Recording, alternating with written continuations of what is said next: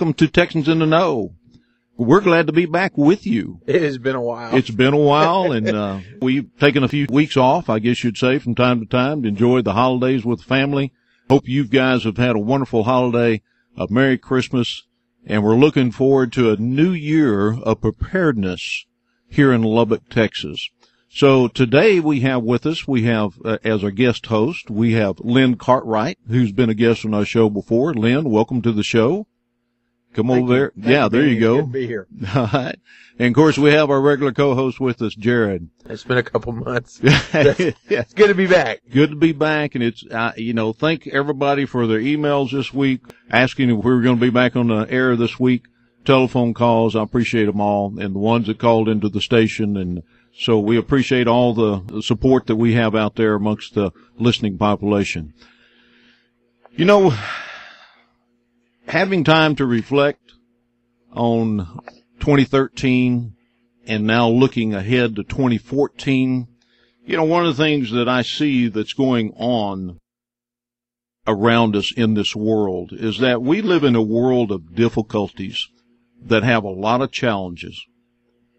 And there seems to be a vacuum and a void of persevering leadership, of leadership that is courageous and transformational leadership. Uh, When we look at the world today, we see such an acceleration and increase of natural disasters, whether they be earthquakes or tornadoes, fires, superstorms, tsunamis, volcanoes, uh, you know, and the list just goes on when it comes to natural disasters. But what I see is everything on earth is being shaken from our institutions of, uh, you know, banking institutions, economic institutions that are both public and private, and from sacred to secular. It seems like everything is being shaken. Everything that we have leaned on is being shaken. Those systems that we have come to depend upon for our stability and normalcy are being shaken.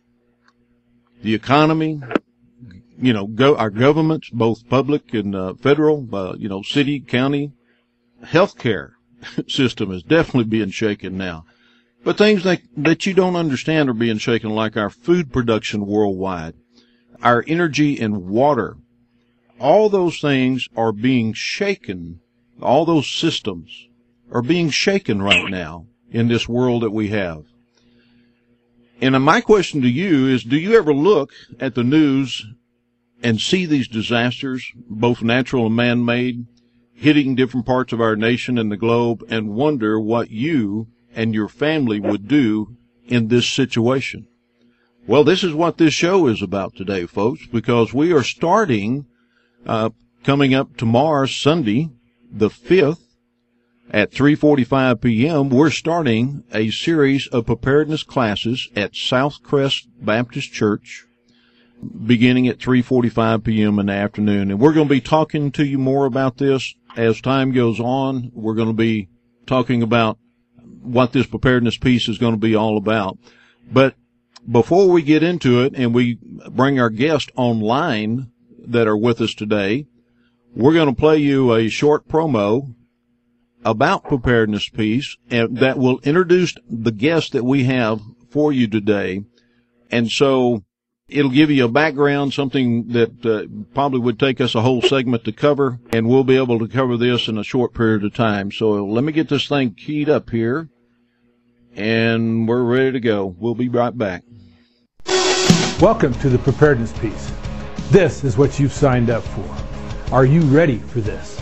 My name is Scott McTiernan, and this is my wife Kelly. This course will create a basic foundation working towards a lifestyle of preparedness. We are motivators, teachers, experts, and fellow preppers.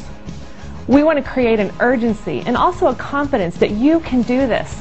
Our goal is to equip you to pursue home and family preparedness in the context of community.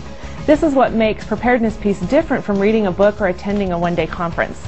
Our primary focus of this course will be the importance of preparing not just for your family, but for others in mind as well, so you will be ready and equipped to share the love of God in times of crisis.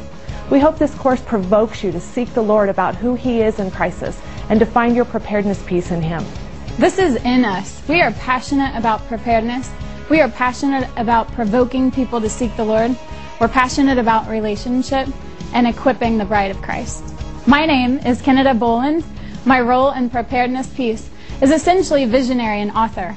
Through experience in disaster training, response, and consulting, we recognize two keys necessary for accomplishing preparedness relationship and accountability. We didn't need more information. What we need is a way to actually do it, to get prepared. So we started praying, assembled this awesome team of people, and developed Preparedness Peace. So you will be pleased with this course. In the midst of disaster, there is a great place of need and the invitation to encounter God. Every crisis, whether personal or national, is an opportunity for us to know God in a way that we have not before. I'm Justin Boland, Canada's husband. I'm mainly behind the scenes, working on the graphics and packaging for the materials in front of you today.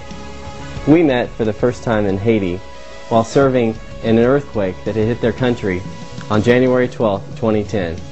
Ours is a story of beauty from ashes. I was leading our church's medical teams in responding to the earthquake. I love how God shows up in the midst of individual crisis as well as national disasters. He is near the broken and the hurting, and we have the opportunity to be His arms of love extended to the hurting in their greatest time of need. The Lord has guided my steps through my life that has given me the decades of practical experience in many areas that have directly helped me to understand and be prepared for crisis and emergencies. He has also blessed me with a love to teach others. That's why I'm here. I want to share with you the peace that being personally prepared brings so that you then can share with others. And I'm a mother and a grandmother, and I've been blessed with a gift of hospitality. Once we began our own preparedness journey, I guess you could say that my instincts kicked in, and I became very passionate about making sure that my family, my children and grandchildren, my friends and neighbors understood the basics of getting prepared and having resources available to them to do so. Canada mentioned this a little, but the reason we have established a six-week course is because many recognize the need to be prepared, but have no idea where to start, have difficulty in following through, or they don't even know they need to be prepared. This is why we commend you for making the commitment to complete this six-session Preparedness Peace course and establish your foundation for three days, three weeks, three months, or years of preparation. Another need we recognized was the need for relationship. Relationship is key to truly being prepared.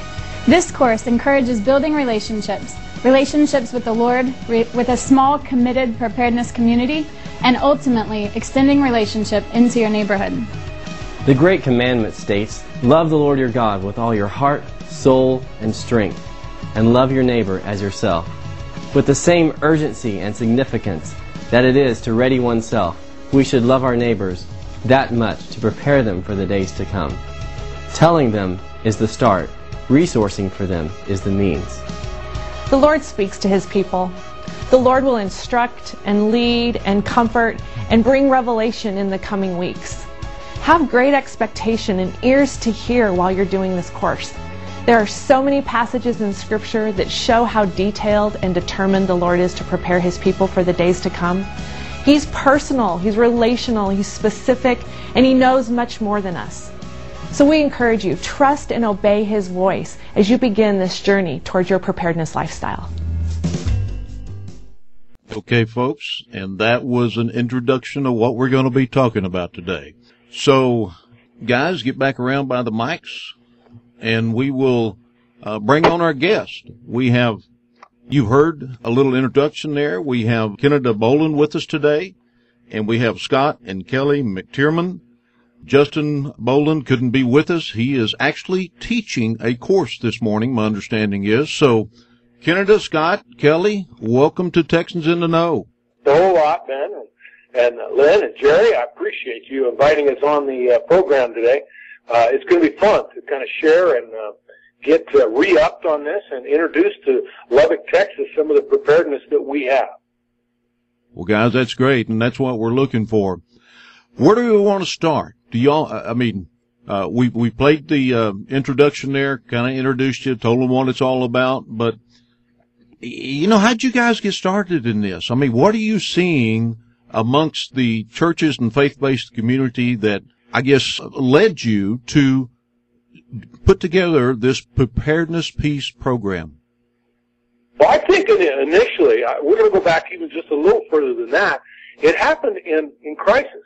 And um, uh, I'm going to have Canada share with you a little bit about how we were doing trainings for uh, this international crisis response group that uh, we got a lot of experience in seeing how people weren't prepared in the crisis, visiting crisis to try to help them. Then, to even further back that up, we saw how the people that were responding to the crisis weren't even prepared to leave their own homes, which wasn't in crisis, to go and, and work on a crisis. So together, with, uh, with that was the beginning of it. And uh, Canada was a real catalyst in coming up with the idea on it, and also in the organization of it. And it's been great to come alongside with her to help really put this together.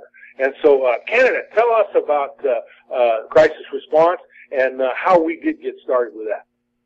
Right. Well, um, we did. We all worked with Crisis Response International, which I would encourage anybody to check out. It's C-R-I-O-U-T dot com.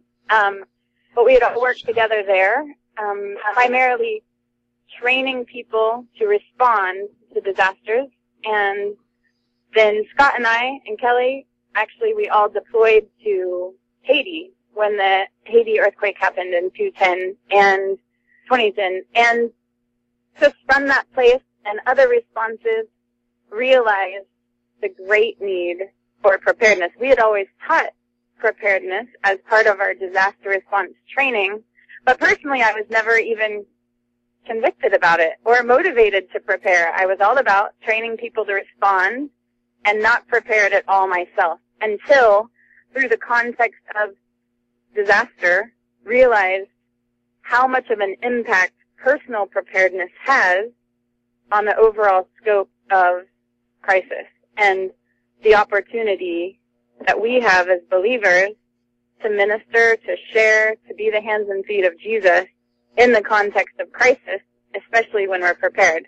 And I know that recently you guys have had um, Stephen from Austin Disaster Relief Network. That's another major key piece in actually creating preparedness peace because I was doing consulting with ADRN and recognized they had this incredible calling in the city of Austin and beyond. But the key thing that we saw that they were lacking was the personal, individual preparedness of all of their constituents. And so Daniel asked me to find a way to meet that need. And as I started praying about it and asking the Lord about it, this is what we came up with. So preparedness peace was actually handcrafted for ADRN and then ex- expanded to be used by any region. Um, so we owe great uh, gratitude and thankfulness towards ADRN for helping this become a reality and a tool that can help build relationships, facilitate prayer, and get people personally prepared. So Well, man, that's, that's how preparedness peace came to be. well, you know, that's great. Tell you about our, our, um, journey here at the station and here in Lubbock. Uh, we had Dr. Paul Williams, I know the MD, who I know y'all are very familiar with as a guest on the show. And during the time that he was a guest on the show, he talked about his work with ADRN. That's how we got in touch with ADRN and, uh, Daniel Geraci and, and, um, Stephen there, Brewer. And then from that, they were telling us about this preparedness peace program that they were using to help train the churches that were coming on board with them. And that's how we got in touch with you. Lynn Cartwright took an interest in this, wanted to see this happen here in Lubbock. He took it to his leadership at Southcrest Baptist. They said, sure, as long as it's situated around a Christ-centered approach to preparedness and not just survival. And so Lynn took the bulls by the horn, uh, got your course, and we're fixing to start it tomorrow, which is wonderful, you know. And so that's that's how we came to this road, also with you guys. And so we just appreciate.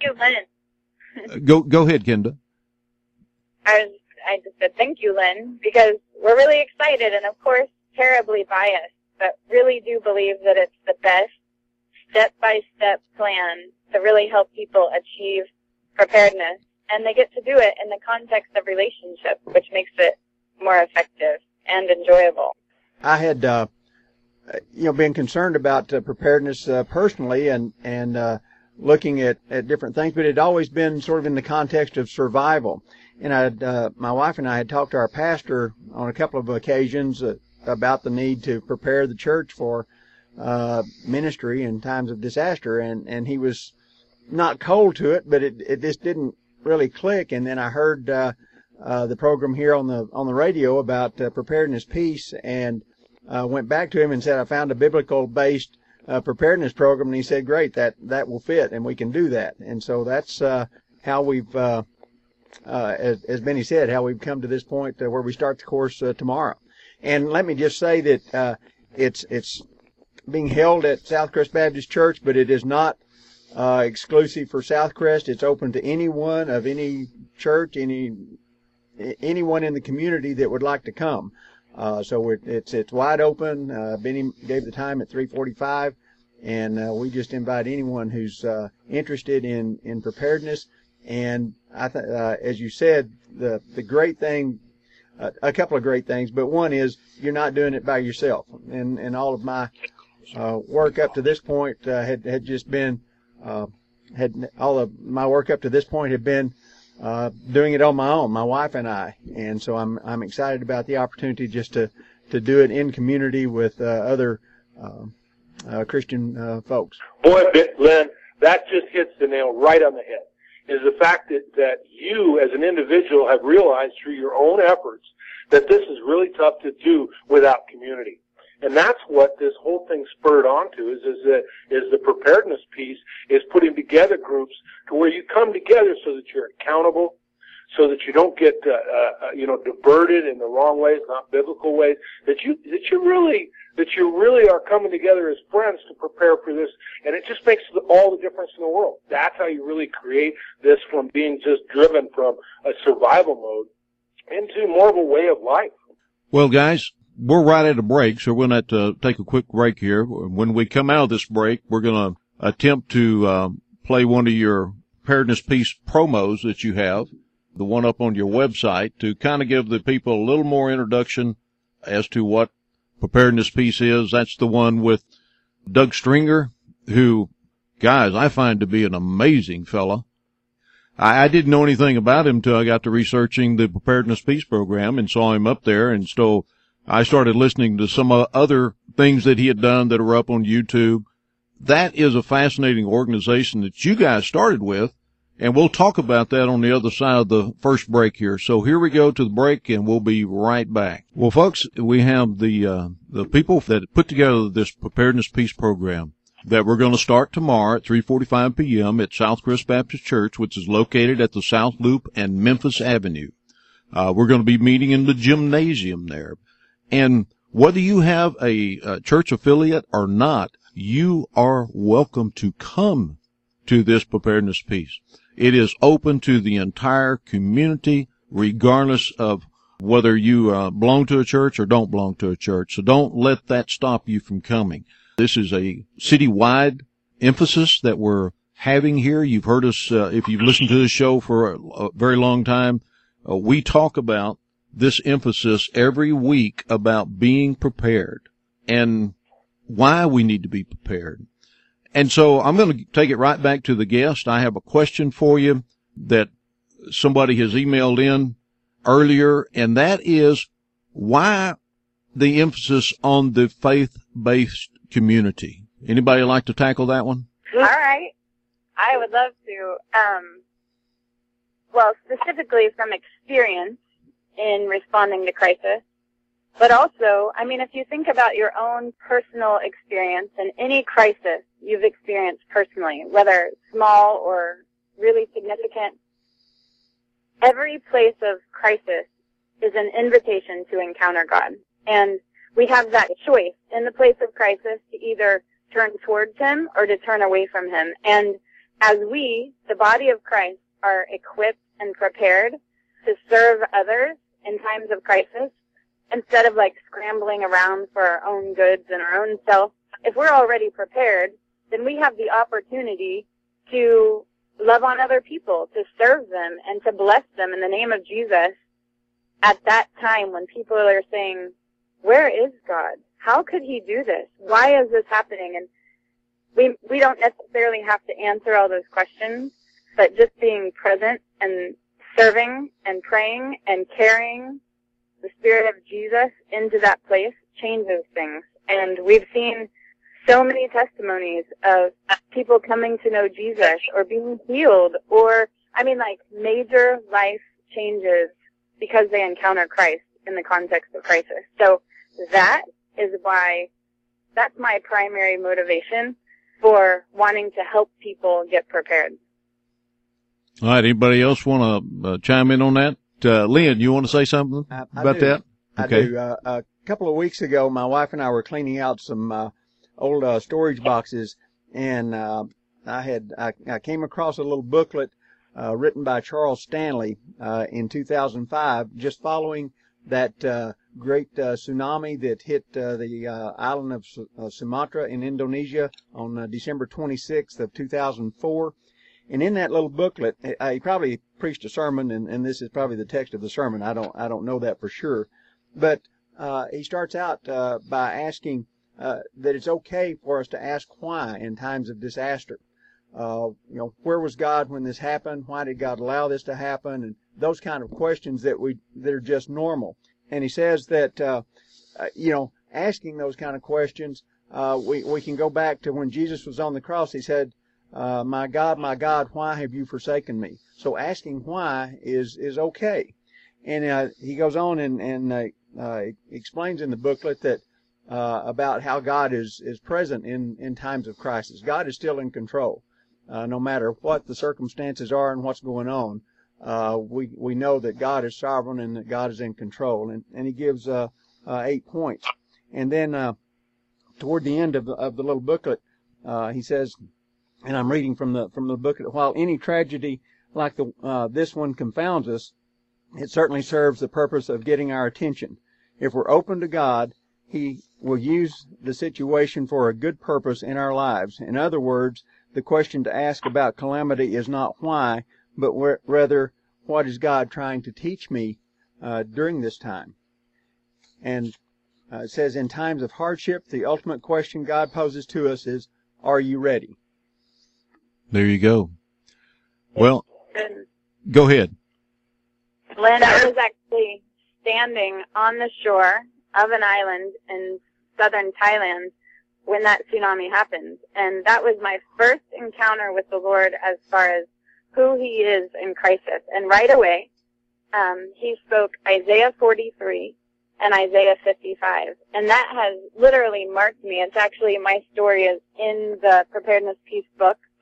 Um, but it has marked me with his invitation. Isaiah 55 is about the invitation to the thirsty and how he is the one that truly satisfies. And especially in crisis, when everything else that we rely on is shaken or even destroyed, that he alone satisfies. And so I can relate with that story you shared.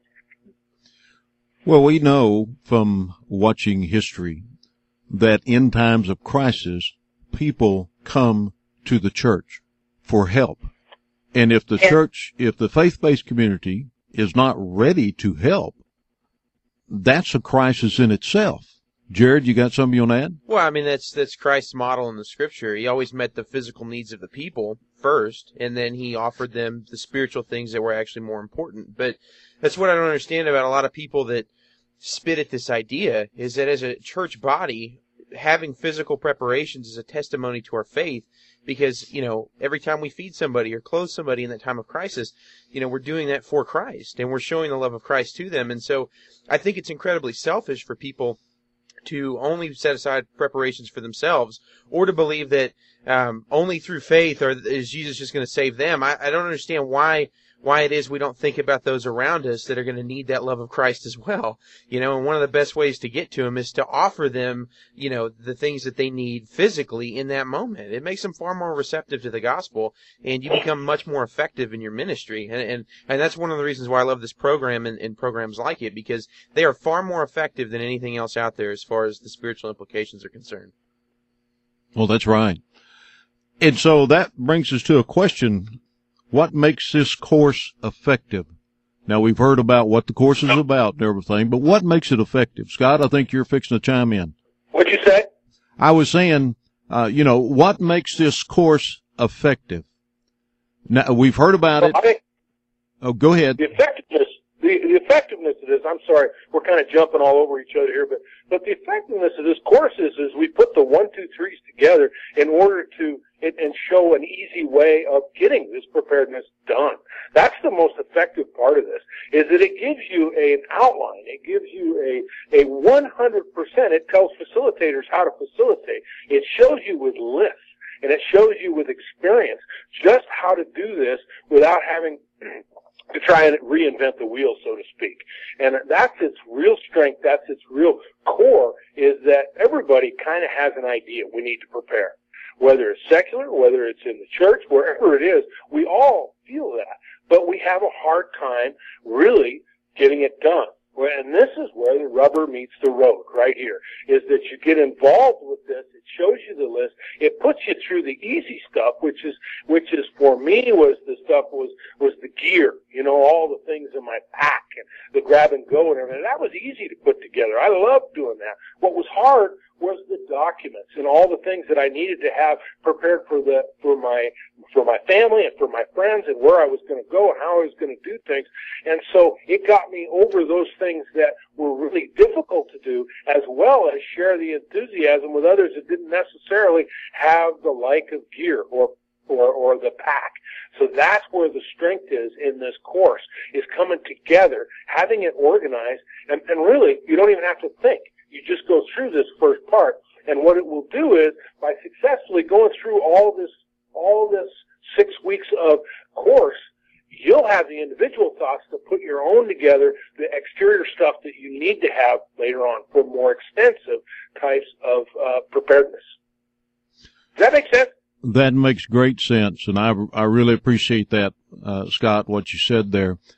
The the thing that we have found to be the the most hindrance is uh, because here in Lubbock, Texas, or out here in West Texas, we have been so shielded from the rest of the economic malaise that's been going on in the rest of the country. Got even up by you up there in, in Kansas City and or St. Louis where you're at there there's a lot of things that the rest of the country has experienced that we have blessedly been shielded from here in West Texas. And so a lot of our people don't realize that uh, what's happening in the rest of the country w- will eventually begin to affect us here in Texas. And, and point in um, content there is that we now have state leaders. There's a fellow that's running for attorney general. His name is Barry Smitherman. And his whole campaign is based on Texas uh, getting ready to go it alone because he truly believes that the rest of the United States is going to collapse at some point in the future. And when you start hearing talk like that from people that are running from state office or, and, and people that are in state leadership, it should raise an awareness or a warning flag uh, to us that, you know, we need to prepare to go it alone too, just in case in times of disaster, nobody else is there to come and help us. And I think that's the whole purpose of preparedness peace and of the uh, ADRN, uh, the Austin Disaster Relief Network, is so that in case the federal government is no longer there, like Mr. Smitherman is, is alluding to here, we can still take care of our population during times of disaster. Would y'all agree or disagree with that? Oh, oh man, I, I agree a hundred percent. But what I don't want to do is I don't want to escalate this thing into national crisis. What if you get a flu bug in your house and your dad or your or the provider in the flu? It, it, what if what if he can't bring home the paycheck that week? What if what if you have just a little tornado that whips through and just takes out just a little bit of your power and you're four days without a power? We don't have to go to a national type of of breakdown on this on on the on the conspiracy type theories. We don't even have to go that far to really start preparing. If people would get in their heart that we have just lost in this last generation, this even idea of canning or having a little bit of extra food in the pantry just for uh, the rainy day kind of uh, uh, feeling. It's, it's, it's, we could get back to that level and think about the practicality of just having three days worth of provision to be able to, to, uh, make it through that. We would then get the real idea of this problem that is, is, is, is you know, it's huge. It's, it, it really is. So I'm, I'm really trying to hone back into the fact that, okay, fine, you don't have to believe in a conspiracy type theory, but do you believe that in Lubbock that you might get a tornado? Hey, um, this might be a good time, uh, Benny and Lynn and Jerry, to interject a, a little story kind of along the lines that supports what Scott's saying there. That is that um, Scott and I belong to a, a small group, um, a preparedness small group that we actually um, formed um, as a result of watching a, a silly television program that was only out for a year and a half called Jericho. Um, bunch of us as friends got together on Sunday nights for a couple hours, you know, ate snacks and watched the program, and we're so convicted as believers at the end of it that um, of the necessity to be ready to support each other as neighbors in the event that something catastrophic happened. So that's really what birthed our preparedness group, uh, our small group, which has been going strong now for a little over five years. Um, and we take it really seriously, and so um, early on in the season, we decided it would be fun to kind of practice and exercise some of the things that um, we had actually been preparing for. And everybody in our small group had bought generators, and so we thought it would be fun to um, actually practice, you know, 24-hour period of not having any power and using the generators in our in our homes and and just you know exercise that muscle. So we um, invited a friend outside of the group to um, at his at his uh, choice and, you know, randomly send a text to um, the leader of our group and at, stating that there was um, a power outage. And then we all agreed that when we got that text, we would treat it like a real power outage, and we would all shut the power off in our house and and pretend like we didn't have power and be relying on our generators for the week. Boy, did we get ambushed. Um, so four four days, I think it was four days after we had all as a group in our small group meeting decided that we were given this power over to this outsider to do this.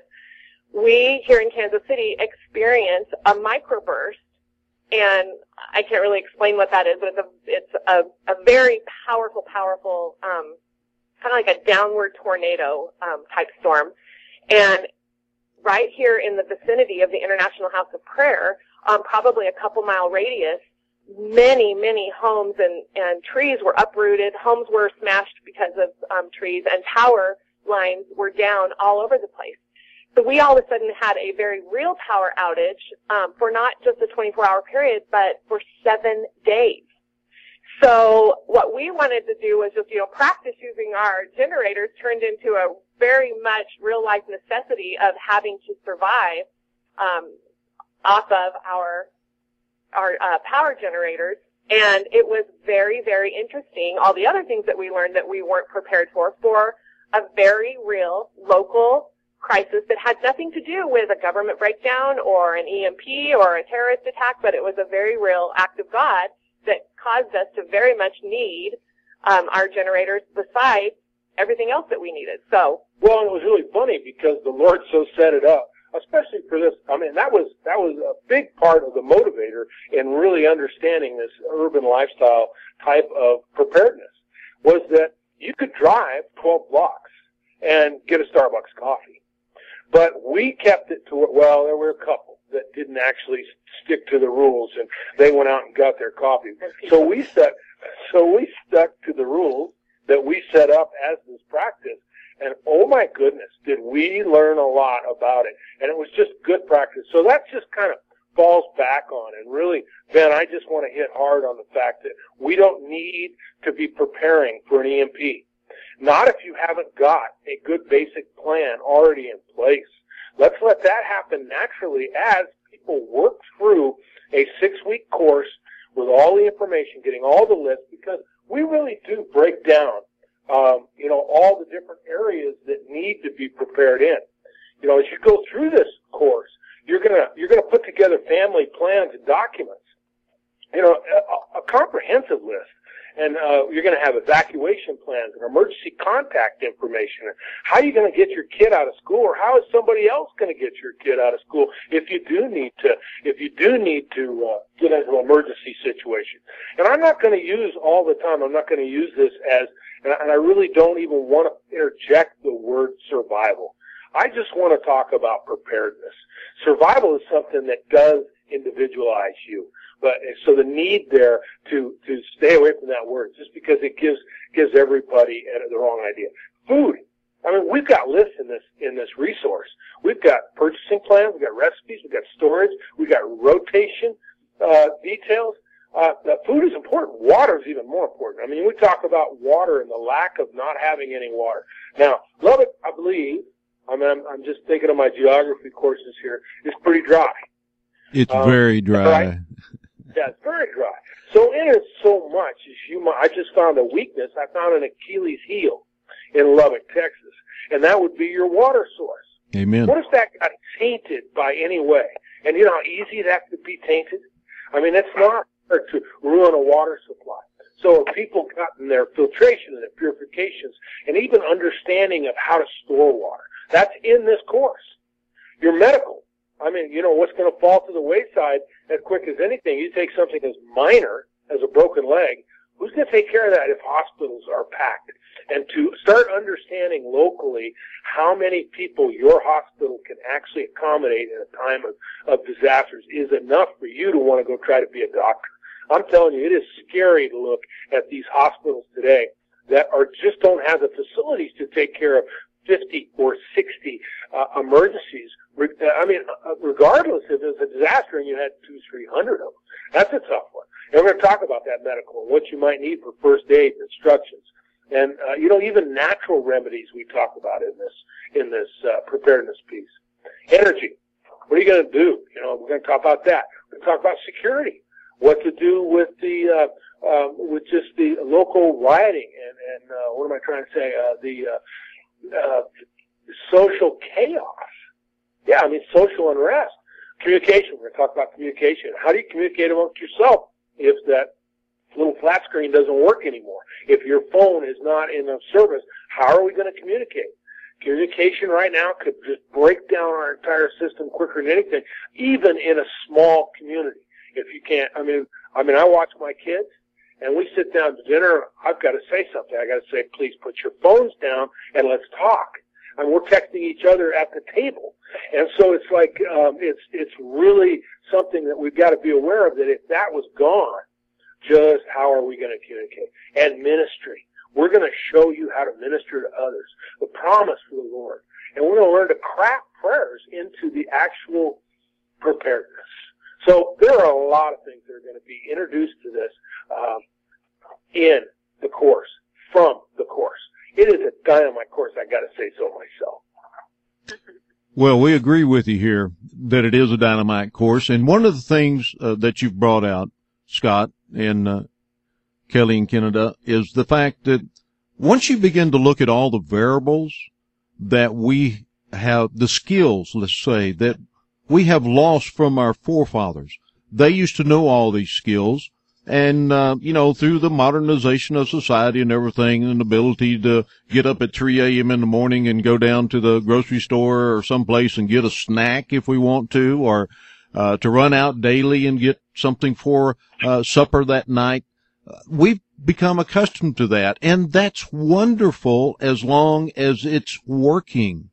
But in a time of especially a natural disaster where you talked about a tornado or even a microburst, we have a lot of those out here in West Texas.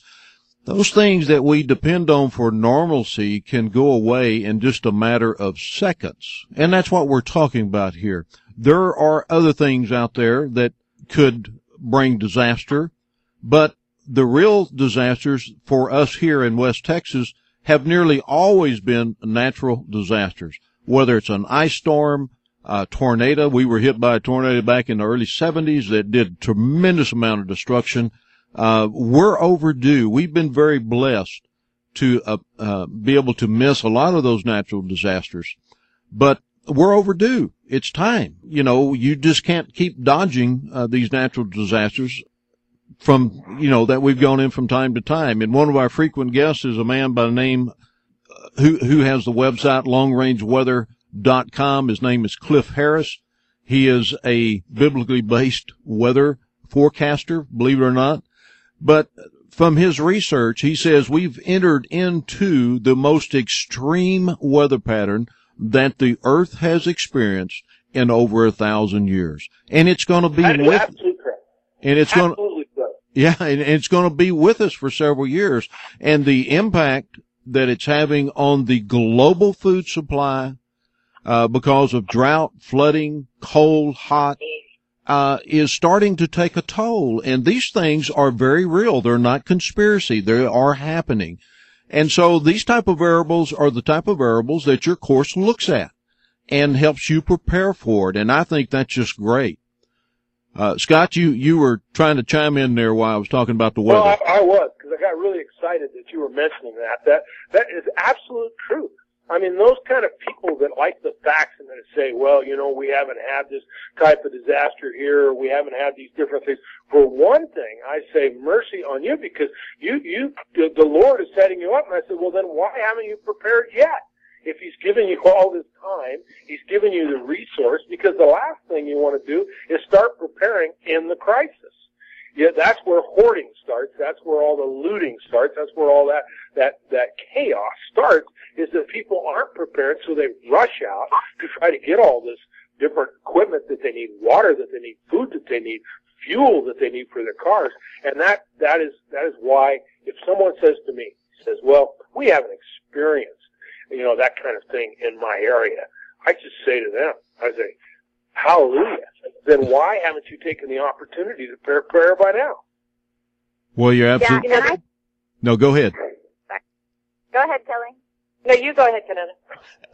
I was just saying, I think that's the benefit of coming together, even like you guys are doing tomorrow in Lubbock, to come together and, first of all, walk out obedience to what God's been prompting in your heart, and also to realize how many other people are hearing the same thing, and that other people are preparing, and that you're not really crazy, and that it is really important. And so, just gathering together with other people who have been thinking about it or even starting to move in it a little bit or are way down the road, it's so encouraging to gather with other people to learn and have combined resources and skills and experience and motivation and accountability. Like, this is why we gather together to talk about preparedness. So I would definitely encourage everybody to at least come out tomorrow to learn more about how to move forward.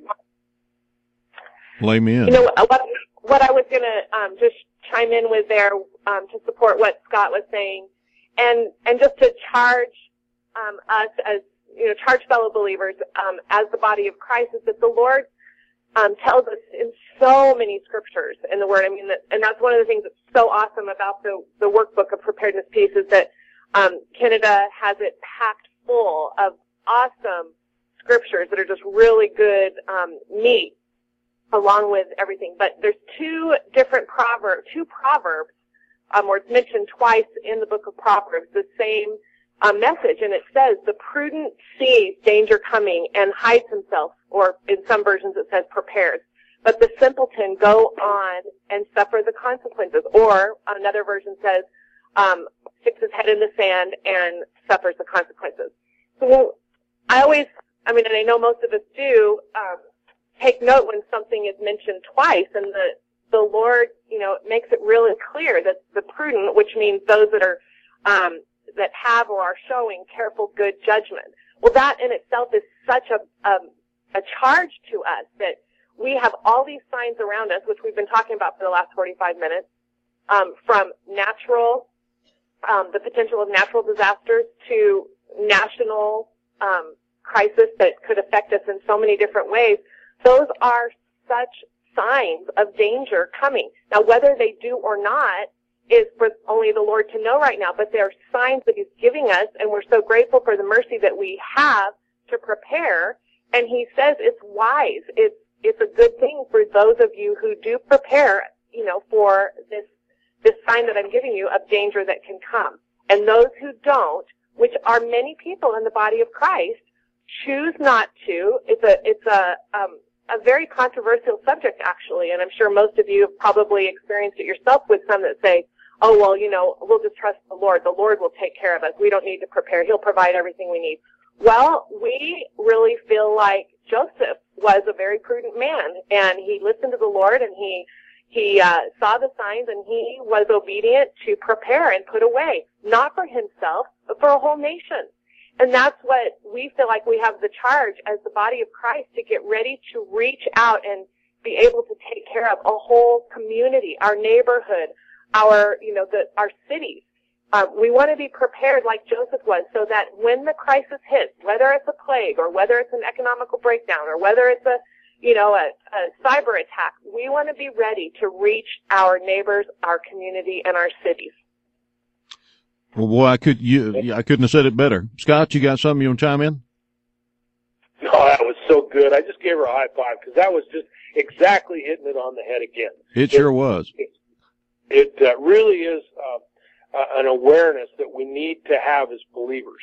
And if you would, Ben, and, and as we talk along here, would you requote that question again? Because I didn't quite hear it clear when you said it. Um, and that's why there was that little bit of dead air because I was thinking about what it was a really good question, and I'd like to uh, just hear it again real quick, if you would. Well, was it about what makes this course effective? No, excuse me. It was the one that uh, emailed in. Oh, um, yeah, and I've already deleted it. I think. Okay. about um, why we why we focus on a faith-based audience. That one. That, That one. one. That one. Yes. Okay, well, and and and because I thought about that, I thought, what an excellent question. Why are we why are we really going? Well, it's really simple, and Kelly just basically uh, explained it. Is that the charge is to those who should love their neighbor, who should be doing this, and if any audience should be listening, it should be the faith-based audience. And it, it, I, I believe that that's where we got to start to generate this. Then from the faith base, we bring others to the Lord, those that are not necessarily uh, in the Lord right now. Uh, so that's that, that's good. I'm glad we got that cleared up on that. But I think that uh, Kelly's message there of just having the charge, having the charge to believers is so necessary. Well, this has been our entire emphasis here with this radio show, uh, working closely with our emergency management personnel here in Lubbock, Texas. This has been their desire also. We used to have a group called Lubbock Prepares that reached out, that was reaching out to the faith-based community, trying to educate them on the need to prepare. And from that group, we started this radio show in conjunction with the, uh, the owners here of the radio station who saw the same need or lack of and lack of emphasis that they felt like was uh, being carried out here. So this is just a long time hope, dream of ours to see something like this begin. I know Lynn has been part of that also. And, uh, for him to take the bull by the horns and to get it started, our prayer is that this will just spread across the city because it's going to be done not out of fear, but out of a commitment to ministry during times of crisis. And that, I, I just believe that's what makes this program so unique. You can go anywhere and get a preparedness program uh, that is more survival based than it is ministry based. Uh, it's more, you know, I got my stuff and you try to come to get it. You're, you're, you're going to be sorry for that. But what we're talking about here is being prepared as individuals, as bodies of Christ, as communities to be able to reach out and minister to those that are affected by a natural disaster and or man-made disaster. And I just commend you guys for putting all that together. I think that I, you're absolutely right on that. I was just thinking about how one of the common questions is, and, and well, and let me tell you, guys, that, that the questions that you get from audiences that we've talked to and different people are really challenging. And one of them is, well, then as as as a believer, does that mean if somebody walks up to your door, do you give everything away to them? That what you have stored is is that uh, uh, is that just you give it all away? Well, in a sense, that's true, and that's how a lot of verses and a lot of things are are, are written. But but there is a way to plan this. And what we've done as a, as a small group is that we actually tied to our group a certain amount of food product that we're going to be able to give away. So in the plan, because we've done this long enough and enough years, in our plan, we've decided to be able to know how to give away what we would need to do and to be wise in that. Like for instance, we certainly wouldn't be asking strangers to come into our own home and eat dinner with us. But we would be able to provide an area away from our homes, away from our, our storage, away from uh, what we have, to be able to provide meals outside. Um, so, so we're keeping our family safe, which is, uh, you know, our number one call. And it's like really that that is important in some of these tough questions. That make sense? That makes perfect sense, and that is a wonderful way to look at it. And, uh, you know, we're going to have to slow down here and take our top of the hour break. And when we come back from the break, we'll finish this. But if you have a question or comment, listener, uh, you can always call our listener line at 770-5328. You can email us at texansintheknow at gmail.com. And of course, you can always reach me here in the broadcast booth at radio at door.net. So let's go ahead and take this break. And when coming out of this break, we're going to try to play that uh, video for for you again on the promo for preparedness peace, and then we'll come back and we'll finish up the second hour of this show. So stay right with us. Of increasing natural and man-made disasters, my friends have developed one of the most practical, simplified resources we have for getting people prepared physically and spiritually for crisis, so that your family is ready and can be there for others when they need Jesus the most. I believe Preparedness Peace is one of the most effective, practical resources we can use today. Preparedness Peace is a six-session home and family basic disaster equipping course designed to build a foundation for a lifestyle of preparedness. This course focuses on plans, supplies, people, and spiritual preparedness. Are you ready? Are you ready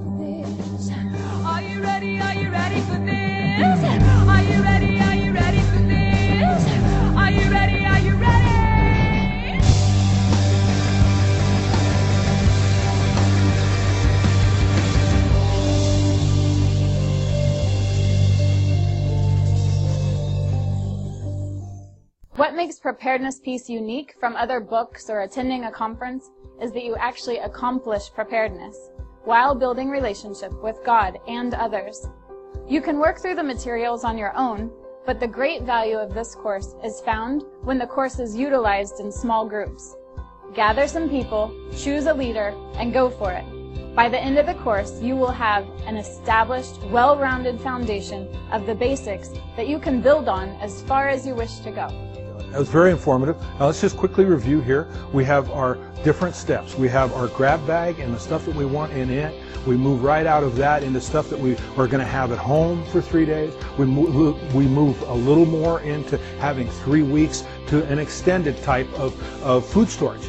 Now, that is all determined on your budget and a lot of different things. We're not in, advocating that you have to go get a year's worth of supplies. Start here, work your way through the steps, and move right on up.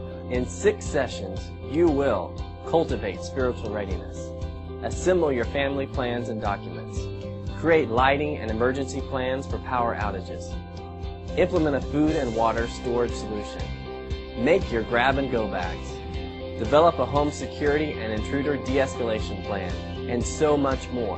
While many people talk about the need to get prepared, Preparedness Peace, with its goals, accountability, and the aspect of pursuing preparedness together, assures that you will actually do it. Get your Preparedness Peace today. All right, folks, that was a promo preparedness peace, and uh, we're back live. Again, you got a question or comment about uh, anything that we've said today or about tomorrow, uh, give us a call at area code 806-770-5328 and talk to the lovely Hope. Of course, you can email us at texansintheknow at gmail.com. So get your questions in and your comments. Lynn, let's talk a little bit about what's going to happen tomorrow afternoon at Southcrest Baptist Church. Okay, tomorrow is really just a, an introduction, an overview. We will actually start uh, session one on uh, the following Sunday on uh, January the 12th. So tomorrow afternoon, uh, Judge Tom Head is going to, to speak uh, about his vision for Uh, Lubbock uh, Disaster Relief Network. Uh, Clinton Thedford, who is the emergency management coordinator and, and works with Judge Head and, and Sheriff Rowe, is going to, to speak about uh, a couple of aspects of, of, of uh, preparedness. Uh, Canada had I asked Canada about what we could do on on this introductory session because we have no idea how many are going to come, so we, we're not prepared with uh, with workbooks to do the first session. So that really gives us a, an opportunity to to get a head count and and get the materials uh, ordered in in quantity. Uh, so she had uh, willingly uh, uh, sent me a, an outline for tomorrow's afternoon's program, and we've included, as I mentioned, Tom Head and Clinton Thedford. Um, uh, she uh, gave me some handouts, so we wanted people to, if they just come and get a, an idea of what the course is about, even if they decide not to uh, to come uh, for the whole course, so we wanted them to leave with some materials that would help them get started. So tomorrow is is that overview time. Um, give them an introduction to the to the course, and hopefully everyone will, will come back. But in the event that they can't, even if they can come for part of the the, the of the uh, six week course, uh, we would invite them to do that. Uh, we have uh, uh, set it up uh, as as an eight week course. Tomorrow being an introduction, then the the six week sessions, and then a final get together that would be I think the last Sunday in February. And it's where do we go from here? And again, we'll see if we can't begin to, to build that community and and uh, and go forward, the, take the next step. Well, absolutely, and that's why when you hear the promos, you hear about a six weeks course. We just added a, another session at the beginning and at the end to make it an eight week course. But the uh, the guts of the course will be taught in six weeks time, and it approximately two hours That's every correct. Sunday afternoon, and it's set at a time so that anyone can come at 3:45. You'll be out by 5:45. You'll still have time to get to your own church services that evening. We don't want to take anyone anything away from anybody. If you're not affiliated with the church, you know you're welcome to come. Uh, we encourage you to come and be a part of this community and learn why uh, we believe that as uh, the community of Lubbock, Texas, we can get prepared to the point uh, as individually and as congregation, as community, so that we can minister to anyone during a time of crisis, whether it's a, a house fire, apartment fire, a tornado, a natural disaster, a power grid failure, which we have experienced here in the last year and a half. Uh, that was uh, a pretty good test of your preps and during that time. Quite a few stories about that, but it is just getting back into a mindset, uh, frame of mind to once again be like our forefathers, be like your grandparents were, or possibly if you're older like me, like you grew up with, with your mom and dad and the grandparents. um, this was something that was just normal. Uh, we didn't give a second thought. Uh, you know, we lived out in the country, but the, the grid was always going down, even in times of a sandstorm. We could be without power for two or three days. And it was just normal to break out the candles or the lanterns and uh, have an alternative way to heat the house and, and get water out of the well and things like this. We didn't give it a second thought. We just prepared for it. But we've lost that. We've become domesticated, I guess you'd say, and we've lost those skills. And that's what we're talking about getting back to, just the skills to take care of you, yourself, your loved ones, your neighbors, your congregation, out to the community and, and we're just going to continue to build upon this as we move forward. And we start that tomorrow, Lynn. Let's go ahead and give the location, how to get there at the time again. It's going to be in the gym, I think. That's correct, Benny. It's at Southcrest Baptist Church, which is located on the South Loop, uh, at the corner of South Loop and Memphis. That's just uh, east of the Walmart and uh, those that string of restaurants and things along the, the South Loop there. And uh, our parking lot uh, uh, butts up against uh, IHOP, so it's real easy to find, real convenient, uh, lots of parking. And uh, we're going to, to be in the gym. Just uh, it, uh, the easiest place to park is on the, probably the north side of the building up uh, uh, that that uh, faces the loop, and uh, just come in any one of those doors, and there'll be signs uh, in the hallway there uh, directing you to the gym. Um, I wanted to say something about the the course structure. Uh, I am the facilitator, which means I push the play button on the DVD player. um, that that's all I'm qualified, and I'm not really qualified to do that, but I've I've, I've got somebody who's going to show me how to do that tomorrow. There you but, go. Uh, uh, but nevertheless, uh, the teaching is done by by this uh, this group uh, with uh, uh, Scott and Kelly primarily doing the the instruction on the on the uh, Video. uh, on the video, and and then uh, uh, Canada has done the the Bible uh, study portion, and there's homework uh, each week, and you need to keep up with that uh, that homework. You don't want to start getting behind. But uh, the first hour, basically, the first hour is is devoted to the teaching. The second hour is small group, and the small group will be uh, anywhere from four to eight uh, persons, and that's where you really get the work done. That's where you you develop this relationship and the accountability and and uh, uh, the the skills that everyone brings to that group, and uh, that's where the uh, where the, the real benefit uh, I think uh, comes to comes into play. Uh, so you're not we, we keep coming back to you're not in this alone.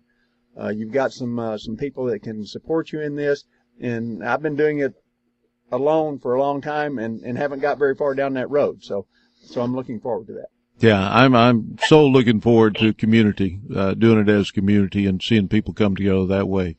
Uh, somebody was wanting to chime in there. Let me back off and let you do it. Go ahead.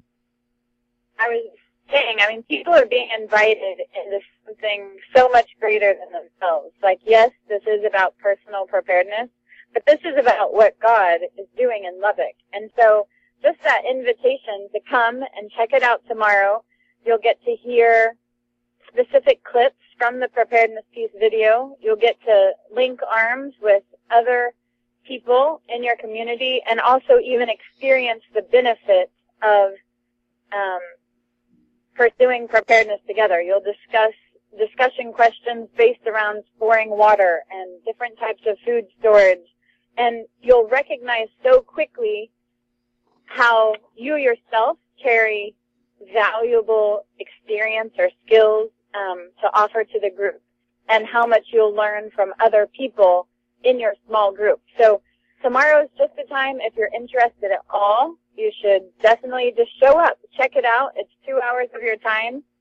If you can make it for the whole training, do. If you can't, you can purchase the book still and work through it on your own. Come occasionally. It's just so important to take those steps of obedience, especially if the Lord's been speaking about getting prepared. So I'm excited about what God has for Lubbock and excited for people to join in. Well, we are too. And, uh, you know, we just want to give a call out to, to the folks that are listening today. You know, call your pastors, uh, call your neighbors, come out and just, you know, we, we challenge you to come out and just kick the tires and hear what your emergency management personnel are saying, what this course is going to be about, what it's not going to be about. I think you've heard the emphasis this course is to prepare you to minister during a time of crisis. It, you know, of course, it's, it's to prepare you personally, uh, to be able to take care of you and your loved ones, but to also be able to reach out in the name of Christ to minister to others. And that is what is so special about this course. So come out tomorrow, 3:45 p.m. Southcrest Baptist Church, which is located at the South Loop and Memphis Avenue. Ask anybody there that you see where the gym is. Pretty big building, but you can find your way through it. All right. And, uh, we'll get you directed to the right place at the right time. Uh, tomorrow is free. Uh, in fact, the whole course is, um, is, is free except for the, the purchase of a workbook. Right. And there's a, there's a participant workbook and, uh, the cost for the participant workbook is $35 and, uh, uh, we will have those available then on the, on the 12th for uh, purchase. Uh, but tomorrow it's, uh, everything's, um, uh, free for the, for the taking. So nobody's going to try to kidnap you and keep you there and, you know, just come and go. I can't believe you guys. That, that is such a gift to the body that you're doing this free. I mean, it is it is is it's incredible. I we have in our research uh, bought different programs. We've bought all sorts of secular and all kinds of different books to read through and everything.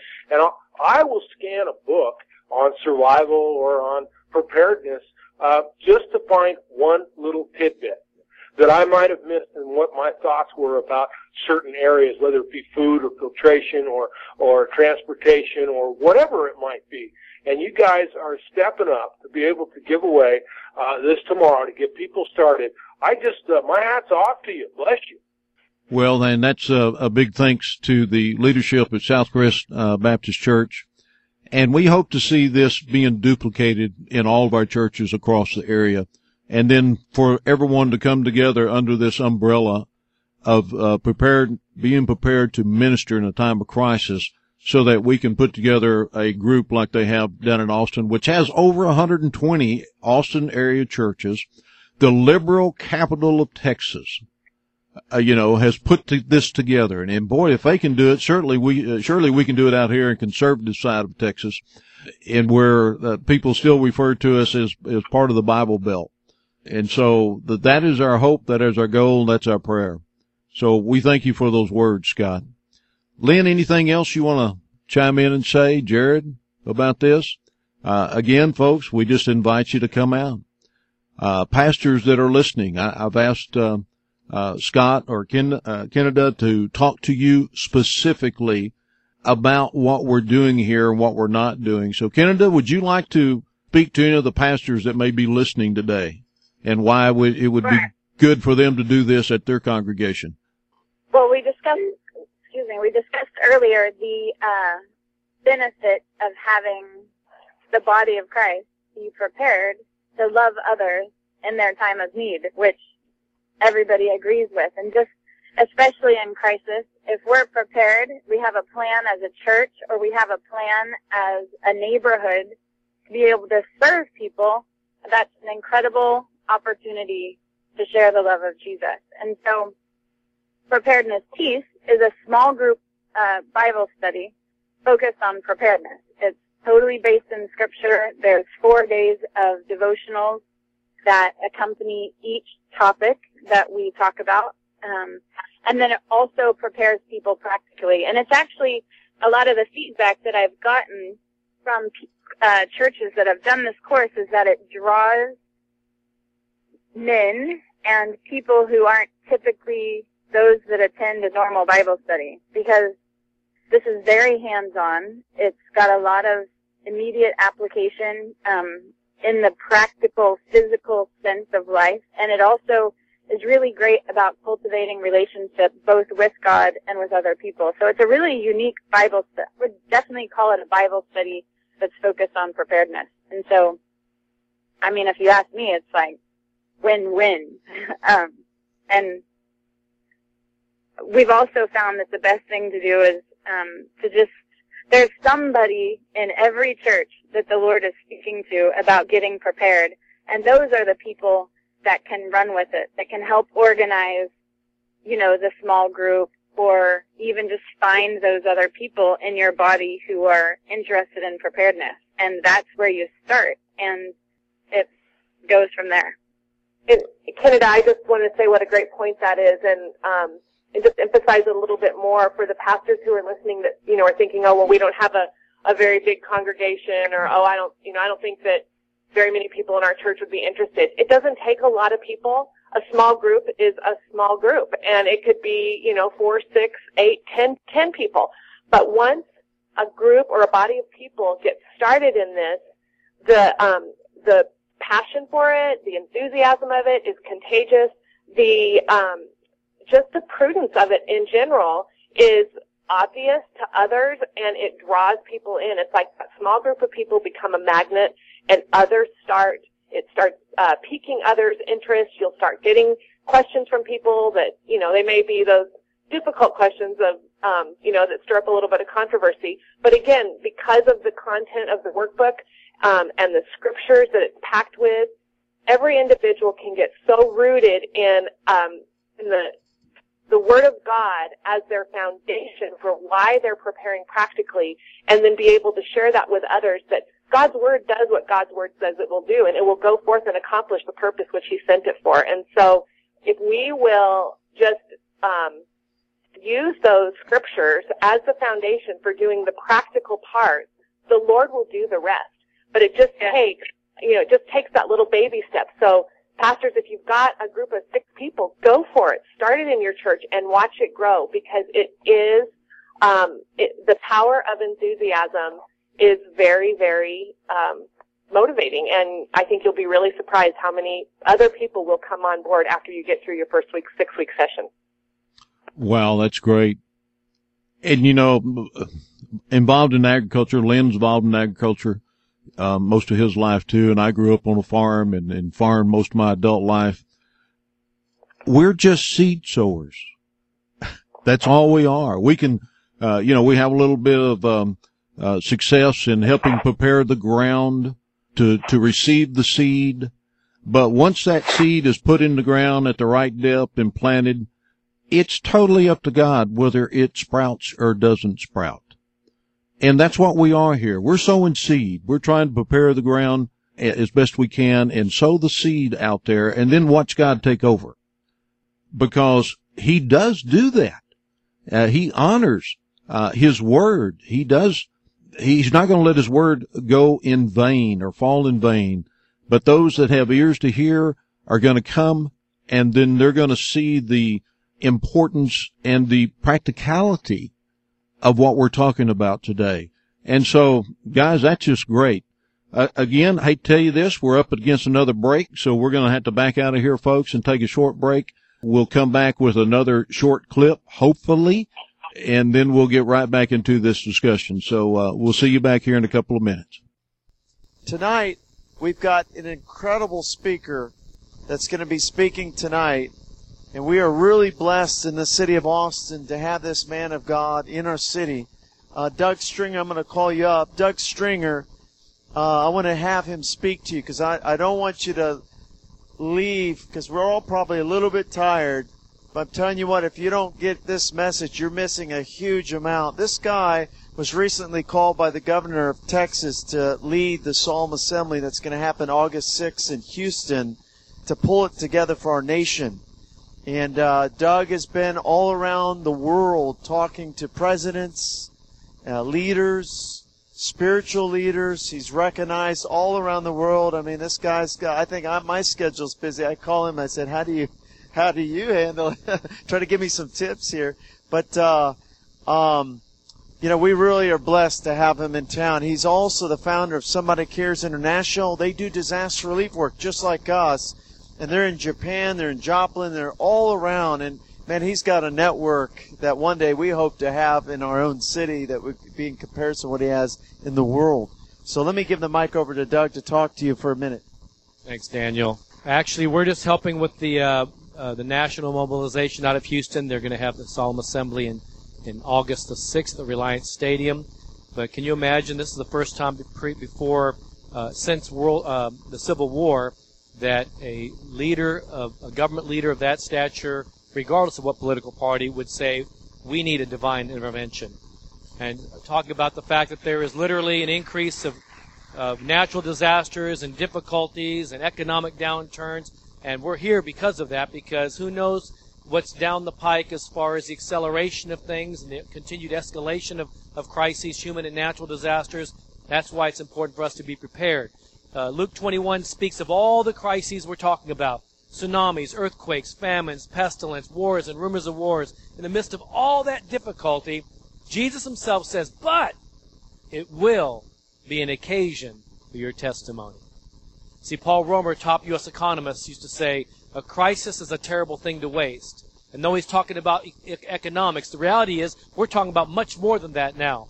And we are to be the light that shines in darkness. In the midst of difficulties, great triumphs come out of those difficulties. You saw Canada here a moment ago speaking, and and uh, she was actually with Cry in Haiti, working there. Had the pleasure of working with them, and uh, and Justin, her husband, was with uh, with uh, Antioch out of Waco. They were both in the field, both single, doing something for God, and look what great triumph came out of that tragedy. They got married, and she's going to have a baby, and and presenting and des- developed this program for us on preparedness, peace. So a lot of great things can come if God's people know how to be the human touch and the tangible expression of Christ's love in the midst of circumstances. And just in a 24 hour period before Joplin, we found there was 20, in a 24 hour period over 300 major tornadoes hit in a 24 hour period. We're talking about an escalation of things. But yet in the midst of that, God's people, I believe, is the heart of any community. And if we're going to change the soul of a community or a nation, it takes the heart to be engaged and alive to be God's uh, uh, place of hope and tangible expression in that community. So you're the heart. Let's change the soul of a nation. Amen. All right, folks, you've just heard Doug Stringer, who is the uh, CEO and the lead of Somebody Cares uh, internationally, or international. And this is a uh, group that uh, I think Canada and Scott and Kelly and Justin have worked with and probably uh, had a lot of emphasis on spurring them on to be doing what they're doing now. And so I just, you know, wished every one of you can go out there and if you go to YouTube and just type in Doug Stringer and just listen to some of the things he says, I think you'll be inspired to come to tomorrow to this meeting and see what else is going on. Uh, because it is all about ministry. That is the main emphasis and not about survival. Guys, where we want to go? We got, uh, we got two more sections left. We've got about 30 minutes left in the program. Well, you know, we've kind of been, we've been kind of all over the gamut here as far as uh, talking about uh, uh, different reasons why. I think, you know, you boil it all down and you, are, or you guys, all of you are putting together a, uh, a free, a free uh, consultation, a free conference, a free uh, uh, facility there to go and listen to some of this stuff to just get a tidbit. And I just, I think that is wonderful. I think it's great that that some people that are coming to this could walk away with a lot of information if they did nothing more than this first step. But it could also motivate them into becoming, getting a preparedness lifestyle. And the lifestyle is what we're trying to get back to. You talked about before, Ben, about we need to get back to like a generation ago.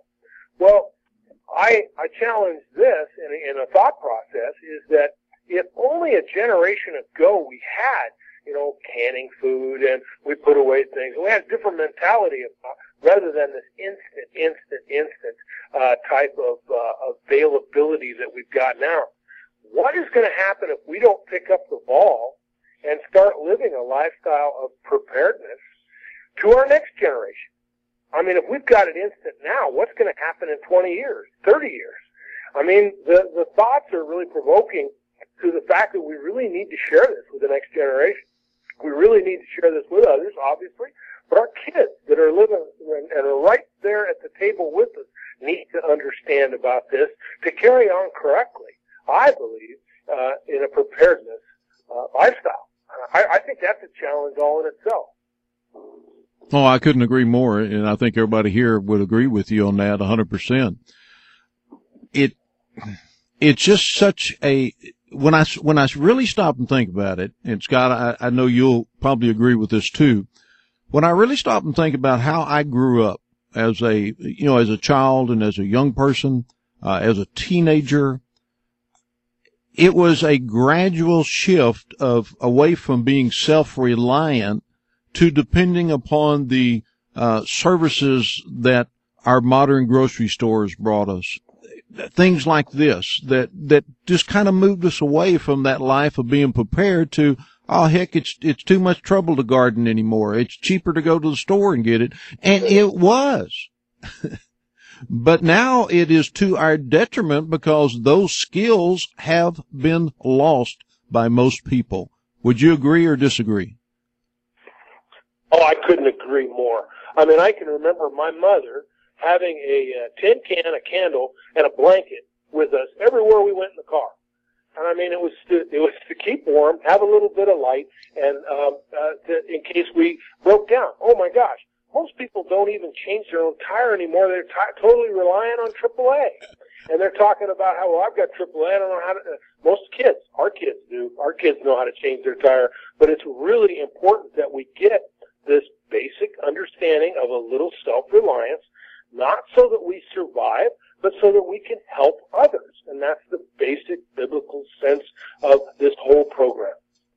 Well, that's right. Uh, I can't tell you how many people I've come across over the years that have been broke down on the side of the road. And of course, I always pull over and, and offer help. Uh, that's just part of who I am, who my parents taught me to be.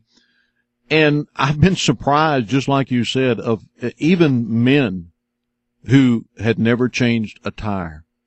And to sit there and help them change their tire was a great teaching tool to them. So, you know, you're absolutely right. I'm just amazed at how far we've gotten away.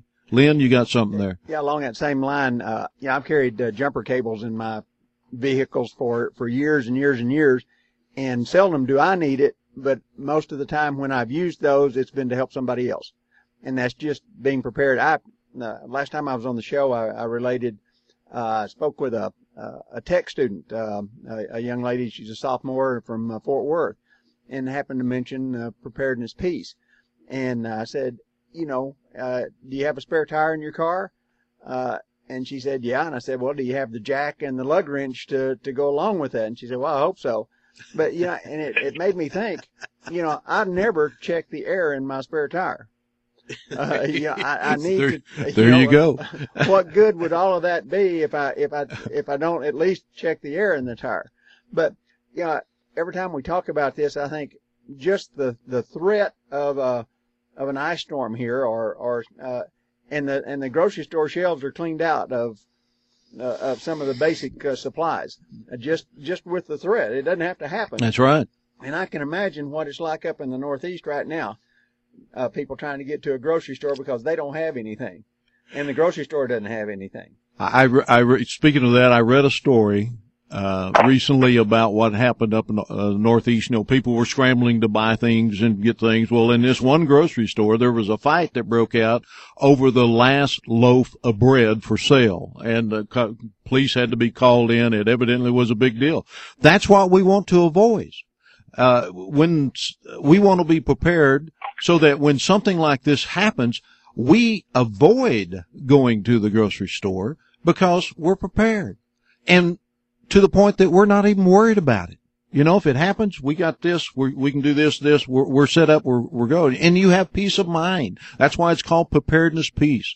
Uh, so that when a threat comes, uh, natural, man-made, uh, you're prepared. Uh, and you can just, in the meantime, you go on about living your life, enjoying your family, uh, enjoying your community, and you're not, uh, you know, one of these, um, um, you know, raving lunatic, um, survivalists out there. They're saying the, the world's coming to the end. Our Heavenly Father is not fooled by anything that's going on. He knows when the next natural disaster and or man-made disaster is going to take place, and He wants us to be aware of these things, but never be in fear of these things. And being prepared leaves you fearless. I, I, several years ago, there were T-shirts that said "No fear." I remember that.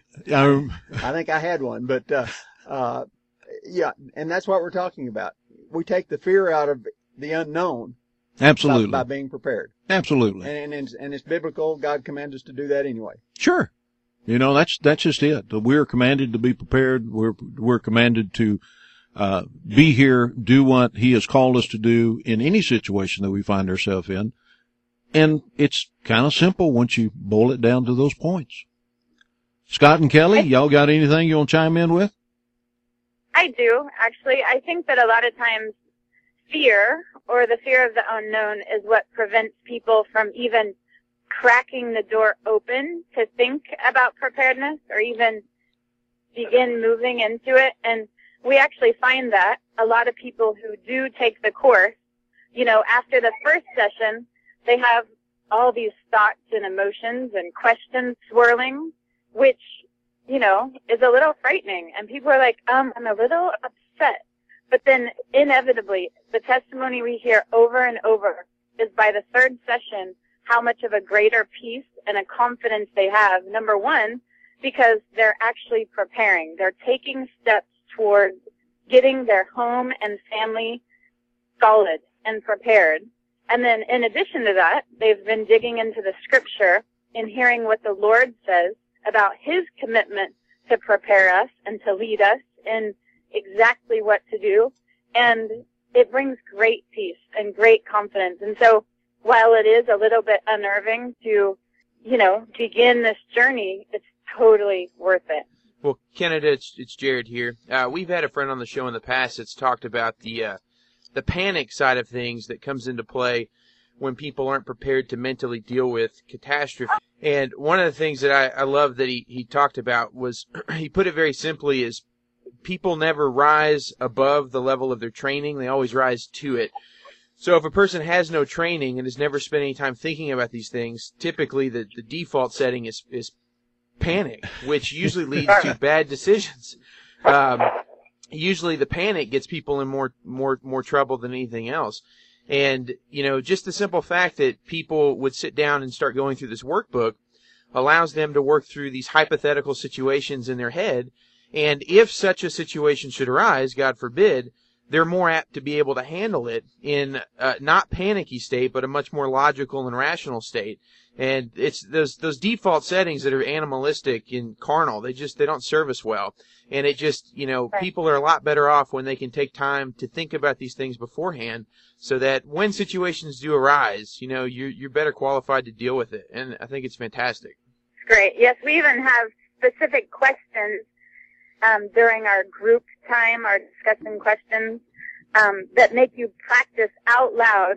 If a stranger comes to your door and asks for help, what are you going to say? Like really dialing in the thoughts and even practicing it out loud, practicing the strategies and the plans that you've made is very, very important. And we agree. I think what you said is right on. Well, and it's, some things are just simple. When we did experience a citywide outage here several months ago, you know, the first thing that happened, I reached over to the drawer by where I was sitting and pulled out a flashlight. So immediately we had light because we knew where a flashlight was at. My wife went and got the lighter and started lighting the candles that are around the house. And all of a sudden we had lights in the house. We went outside though to check and see if this was something that was just on our block or was it all the blocks? And of course, when we walked outside, the whole city was dark. So we knew it was something major. But what was funny is other people kept, you know, they came outside too and were looking to see what was happening. And they all kind of, congr- you know, kind of made their way to our house because we had lights. you know, we were the only house in the neighborhood that actually had lights. And in talking to the people, they said, well, you know, I, we've got a flashlight, but we couldn't find it and we couldn't find the candles or, or we couldn't do this. It was a real wake up call for my wife and I, but also for our neighbors that they couldn't even provide a simple light in their house during a power outage. And that's what we want to, uh, you know, get to here. One of the things we want to get to here and get being prepared is, as you said, Scott, earlier, that have flashlights, have them scattered around the house that so that no matter where you're at, you can turn one on. You can even get these little uh, lights that plug into your outlet that are ba- that are battery backups. That during a power outage, they actually come on. You don't even have to hunt for a light, and they're inexpensive.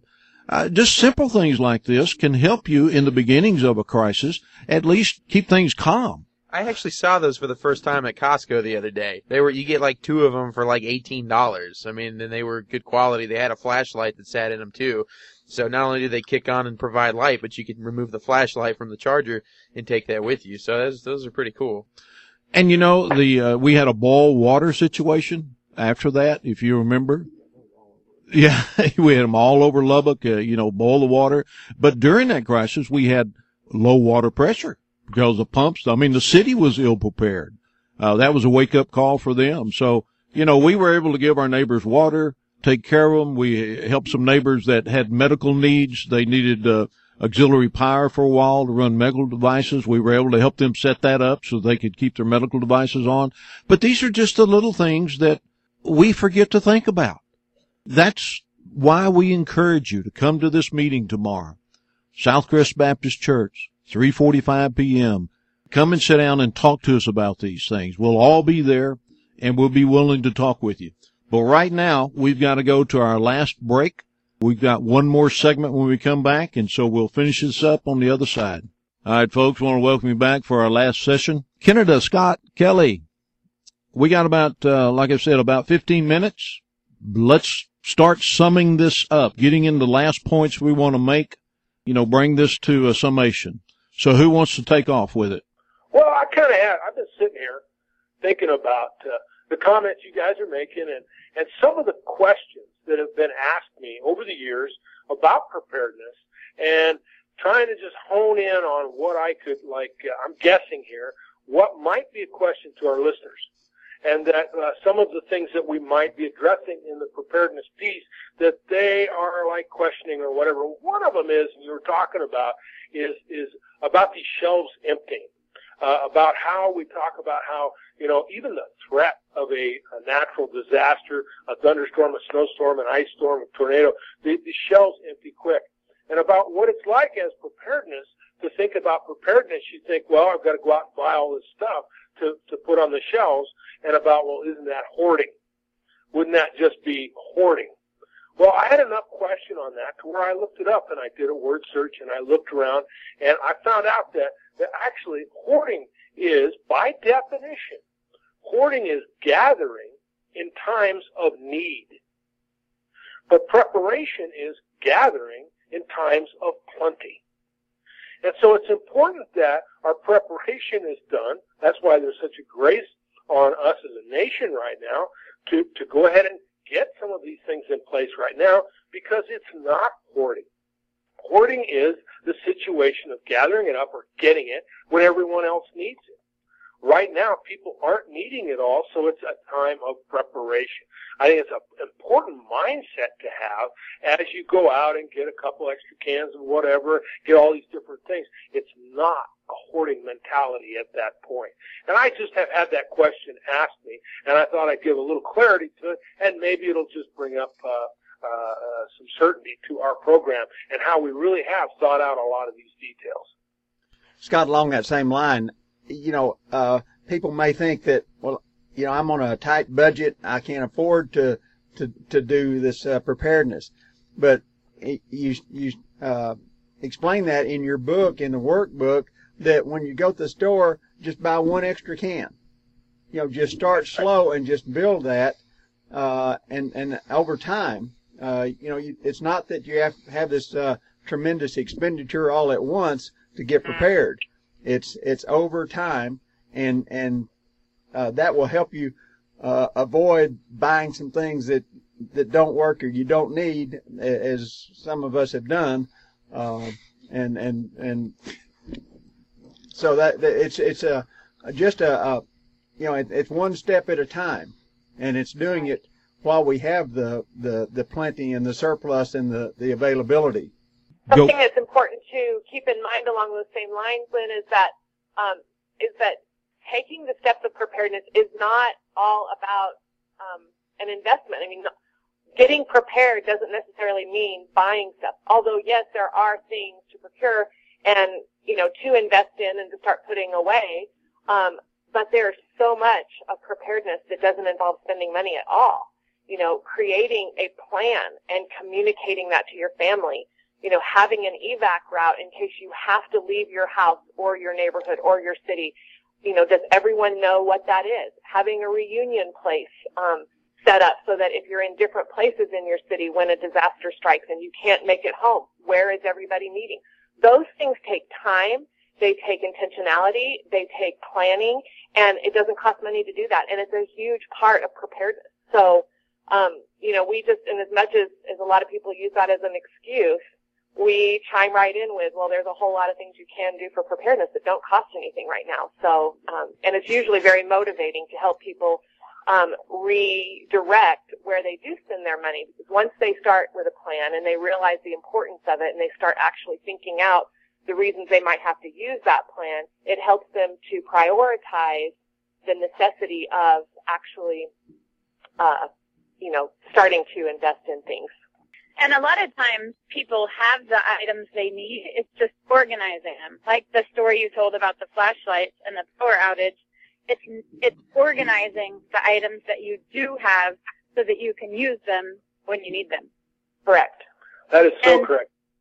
So I would say the primary benefit of preparedness peace in closure is that number one, you're doing it in community with other people. So you're building a relationship, you have accountability, you have other people that help you continue to stay motivated to prepare. But also that preparedness peace breaks this huge task of preparedness down into step by step tasks to actually get it done. So I think that's the hands down the unique part of it because information alone, lots of people have plenty of information about what they need to prepare, what we should do, but this breaks it down step by step and actually helps people accomplish preparedness. No, I, I'm going to chime in right after Kennedy. There was uh, uh, that is the whole issue here is is that we are informational junkies out there, and we all know about preparedness. We all have the different ideas, especially about our special interests.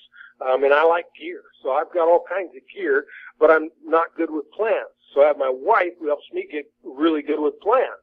Now, so it's really, really important that putting all this together, like Kennedy said, that's the hard part, and that's where the burden is lifted if you just go through the preparedness peace. Well, you know, that's where I consider myself blessed because my wife is a master planner and organizer. Any harebrained idea that I get in my head, she can take it and organize it and plan it out. And boy, that, that makes life a lot simpler. And in community, you must have those people like Kelly and my wife Charmin who are able to take the ideal and make it happen and make it seem like a very simple thing. What you said about people already having a lot of the things that they need, say in a go bag or an emergency bag that they keep in their vehicles, uh, something like this, uh, that they have a lot of those items already at their house. Uh, it's not something they have, to go out and buy. That's what we found out years ago uh, when we started putting these type of bags together to keep in our vehicles, uh, just in case. And blessedly, in all this time, we haven't had to use them, and that's wonderful. But they're there just in case we do, and so we don't worry about it. If we have to jump in the car and go somewhere, we don't worry about something happening uh, to us that we're not prepared for, because we are.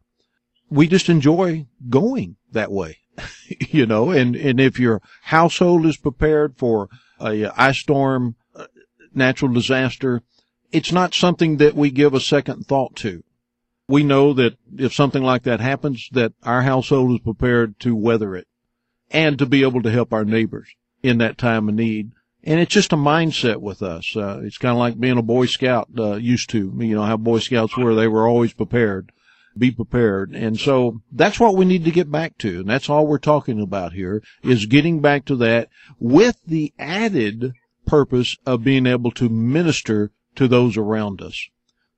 Uh, Benny, let's give the uh, preparedness peace website. Uh, people can go Absolutely. on that website and and uh, uh, look at some of the promos and some uh, other information and, and get a uh, even what we've discussed this morning, but uh, can actually see it. And it's very simple. It is just preparednesspeace.com. You can go there. You can read about uh, Justin and Kennedy Bolin and Scott and Kelly McTiernan. You can see some more videos. Uh, we played a few here today on the air, or tried to anyway. You can see the heart of these of these two couples. Uh, I hope you've been able to hear their heart over the air today. but you can really go to their website and you can see the enthusiasm and the heart they have for the gift that God has given them and for being able to share that with communities. They're, they are the only community-based disaster trainers that are out there. They do it on a community-based scale. They believe individually and uh, that uh, national crisis is an invitation for all people to encounter God. Uh, you're not going to find that in a lot of your preparedness-based programs out there. They're very highly trained. Uh, they're committed to work together, as you can tell today in listening to them in that preparation and training for personal and national disasters. So listening on us, you have an opportunity here at no cost to yourself, uh, to just a little gas to get there tomorrow, to come out and be with us tomorrow and be a part of this. Kennedy, Scott, Kelly, pick it up there and, and tell the folks uh, in the last five minutes that we have here what's on your heart about and the need for them to come out tomorrow. Okay, well, I, I really, uh, you guys speak st- strong words, and, I, I'm in total agreement with how you're approaching this. And I really think that the, the, I I think it's just awesome what you're doing as far as putting this together for your community of Lubbock. And, and, and, and as, in so much as you may be in a conservative area where, um, uh, you don't have a lot of uh, disasters, you don't have a lot of threat right at hand, uh, it's going to happen. That's the grace of the Lord right now in this time for you to get prepared so that you can have fully equipped body of Christ to be able to minister to others, be able to help. I mean, you cannot even begin to try to help somebody if you're in need. It's it's it's something that we need to develop as a lifestyle. It's something we not need to. You talked about Y2K and and how we just uh, that was an event. Boy, did we start preparing for it, and it was all about this one event. And yes, it was great that we got a lot of stuff in place for that one event, but it was almost a disappointment. It didn't happen because we didn't use the stuff that we've got. That's not the mindset we want to create here. We want to create a lifestyle. We want to create a mindset like you talked about, just a paradigm where we think about everything in a preparedness, uh, in a preparedness way to keep our family safe, to be able to, uh, be able to continue on, you know, and, and ultimately to bring others to Christ. And I'd like to close by saying that people are being being invited, yes, to get prepared personally, but also to build relationships with the greater body of Christ and the community of Lubbock, and ultimately to partner with God with what He wants to do in your region. And so the invitation is so much greater than just ourselves and personal preparedness. And so just would commission people to come and to join in with what God's doing in your city and have great expectation for Him to encounter you in the place of in the place of preparedness and also in this place of unity, um, which God loves. Boy, I couldn't agree more. Lynn, get belly up there to the mic and let's give out the location, the time, one more time, in case people are just now tuning in. Uh, once again, uh, tomorrow afternoon at 3:45 at Southcrest Baptist Church, which is located on the South Loop in the corner of Memphis. That's just uh, our our parking lot uh, adjoins the IHOP, so it's real easy to find. 3:45 in the gym. Park on the north side, uh, which faces the loop.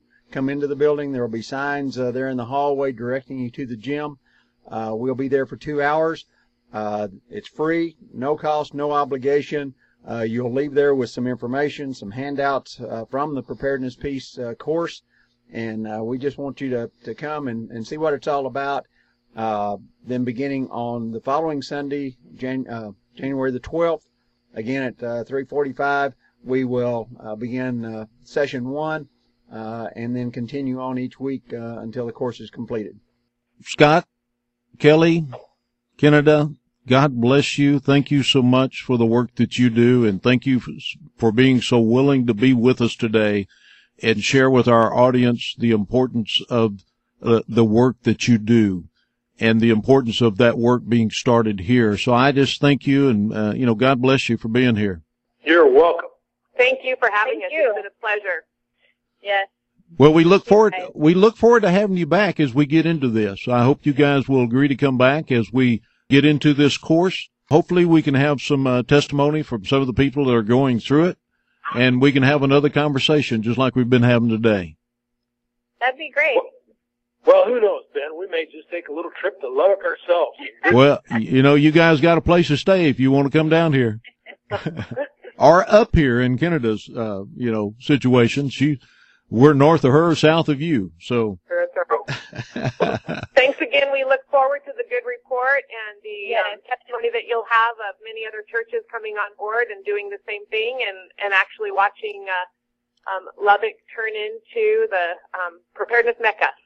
Oh, amen. That would be such a blessing. Jared, you got any parting comments? No, I just really appreciated you guys being on the show, and uh, I just hope everybody out there really pays heed to the wisdom that's being offered here. Uh, it's not costing anything, so just take notes.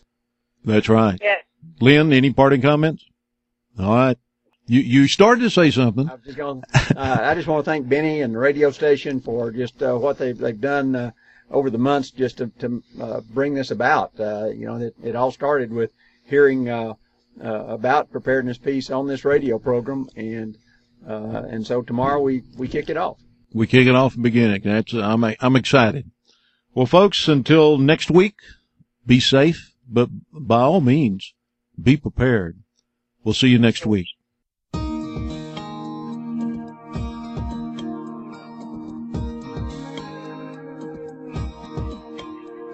The American dream has become a nightmare.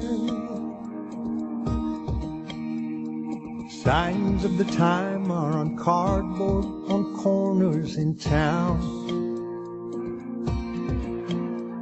Like a cancer that's silently spreading, there's an unspoken fear. We're on our way down. We must take America back. Main Street to Wall Street, cities and states, Washington, D.C. Before it's too late, there's not long. We need leaders who lead us, not stick us and bleed us, then ransom our future and our children's that's wrong. We must take America back as liberty weeps, our forefathers spin in their graves. Pray God will bless some way out of this mess. We must take America back.